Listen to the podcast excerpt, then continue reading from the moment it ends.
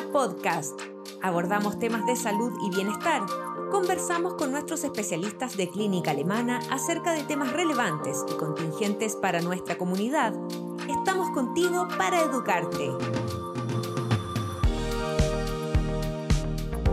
Bienvenidos a un nuevo Alemana Podcast. En esta ocasión conversaremos con la doctora María Isabel Berens, neuróloga de Clínica Alemana, con quien conversaremos de un tema muy interesante que quizás afecta a más personas de las que nosotros imaginamos, que es el déficit atencional y que no solo es un problema de la niñez. Bienvenida doctora, muchas gracias por estar hoy con nosotros. Muchas gracias a ti por la entrevista. Doctora, ¿el déficit atencional es distinto según la edad del paciente? Por ejemplo, ¿la del adulto es distinta a la de los niños? Tiene ciertas diferencias. En general es, eh, tiene muchas cosas en común pero hay diferencias, los adultos se mueven mucho menos que los niños, entonces la parte atencional es la que prima en el adulto y en el niño priman las dos, la falta de atención y la hiperactividad. Perfecto. ¿Es posible tener déficit atencional de adulto si es que no lo tenía cuando era niño? Em, mm, hay una discusión ahí. en principio, lo que más se acepta es que como es algo que uno tiene como una condición, es una manera de ser, es algo que trae de siempre. Como su personalidad. Sí, como un rasgo de, de manera de procesar información que tiene el cerebro. Entonces, es algo que viene desde la niñez, pero puede que en la niñez no, no haya sido un problema, no se haya detectado.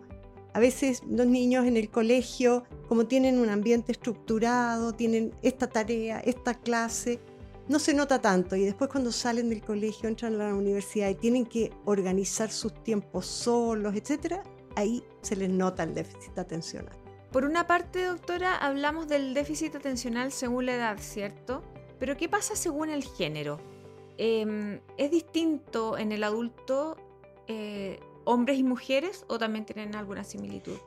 Es más frecuente en hombres. Ya. Es más frecuente en hombres, pero también hay en mujeres, o sea, no es que sea exclusivamente del hombre, pero hay una mayor prevalencia en hombres que en mujeres.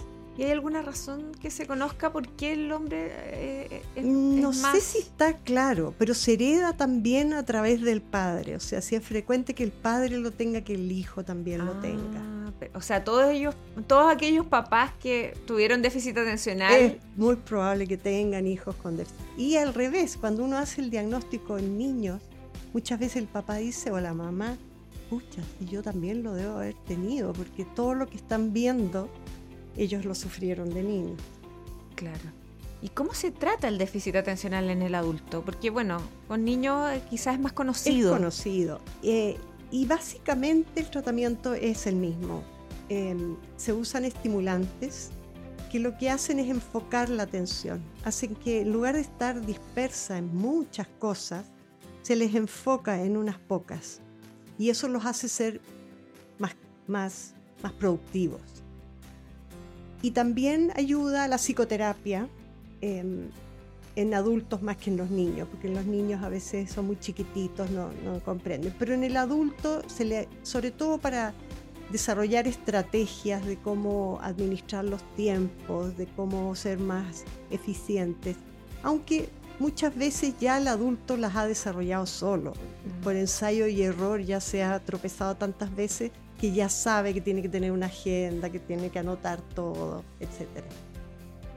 Y por ejemplo, em, ¿hay estados emocionales que pueden activar más este déficit atencional en niños y en adultos? ¿O es, es un, un tipo de conducta como permanente?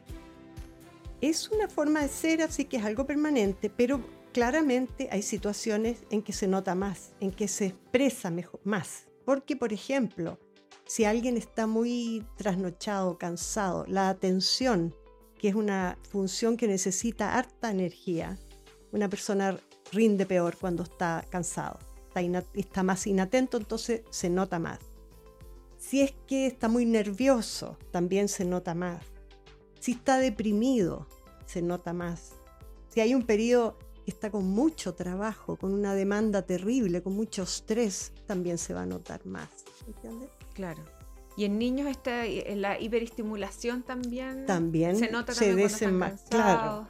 Cuando están cansados, cuando están hiperestimulados, cuando tienen muchas eh, publicidades, digamos, muchos spots de algo que ellos que por naturaleza se tienden a dispersar, se descontrolan. Claro. Doctora, y en cuanto al tema de los tratamientos, eh, ¿los medicamentos que se usan en niños son los mismos que se utilizan en adultos? Sí, básicamente son los mismos.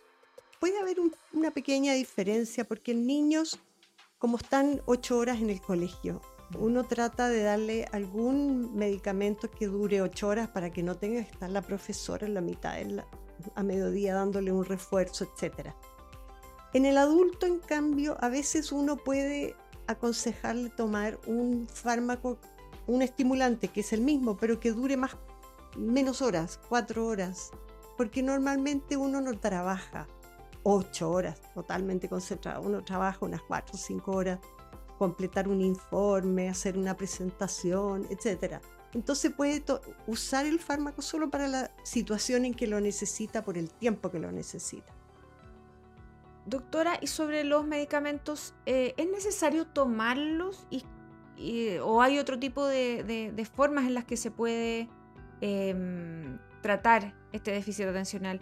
Y si se toma, ¿tiene que ser todos los días o es solamente por tareas específicas o momentos en que uno necesita estar muy enfocado? Sí, absolutamente se puede tomar solo para, según necesidad. De hecho, como es una manera de ser y promueve la creatividad, la espontaneidad, la innovación. No es algo que uno quiera estar enfocado todo el día en una tarea. Entonces, el ideal es tomarlo cuando necesita, el adulto cuando necesita estar enfocado en una tarea. Se lo toma para la tarea. Y el resto del tiempo no es necesario, excepto en algunas personas que son tan distraídas, que tienen un grado más severo de la enfermedad, que se les pierde todo, que llegan todos lados tarde, etcétera ellos a veces prefieren tomar algo que les dure todo el día y que los haga funcionar. Pero en general en el adulto la mayoría de las veces prefieren por tarea y algunos días. Y también em, si hay casos más severos o también se puede tomar de por vida este medicamento. Se puede, no, no hay contraindicación, pero muchas veces no es necesario toda la vida, porque si uno va a estar de vacaciones, no importa que no rinda tanto, que se le olviden algunas cosas, se puede descansar en las vacaciones, puede descansar los fines de semana.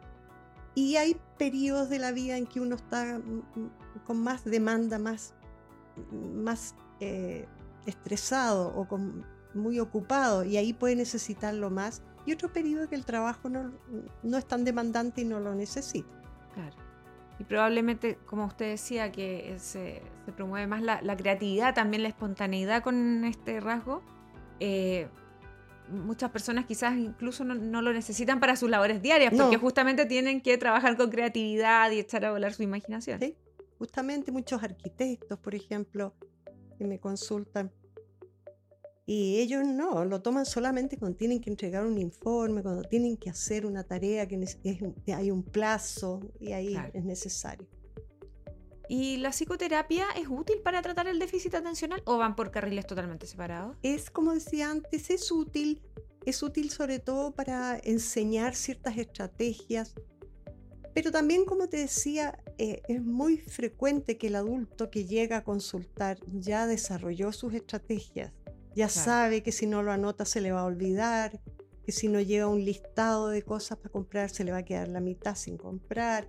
Entonces ya lo han probado todo y ya llegan con muchas de las estrategias que se enseñan, ya, ya saben, ya están conocidas. Entonces muchas veces no es necesario, pero a veces los ayuda y los ayuda también eh, a mejorar su autoestima, porque muchas veces la gente con déficit atencional rinden peor de lo que podría y se dan cuenta.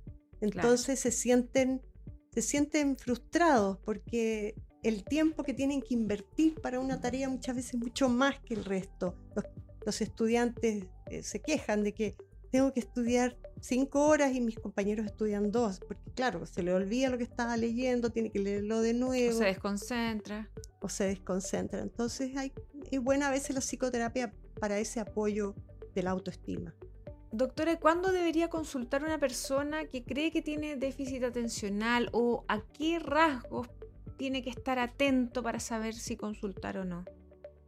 Es una pregunta difícil, cada, cada cual sabe. Llega mucha gente que dice, pucha, lo eh, miré en internet, revisé lo que dice y pucha, me parece que yo también lo tengo. Adultos que de chicos no lo necesitaron, pero mm, muchas veces pasa, por ejemplo, un abogado, eh, abogado ya, o sea, había estudiado toda su carrera, y justo en la empresa decidieron hacer oficinas de estas con unos paneles. Capotó, porque de repente mucho estímulo, mucho ruido, no lograba enfocarse en lo que hacía. Entonces, probablemente no es un caso muy grave, porque ya llegó a adulto sin problema, pero algo hay que lo, que lo gatilla, que lo hace necesario.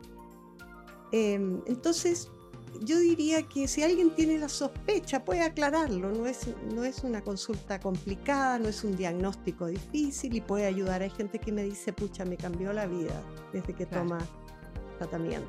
Entonces, eh, yo creo que es un privilegio que tenemos de que exista un buen medicamento para el tratamiento del déficit atencional.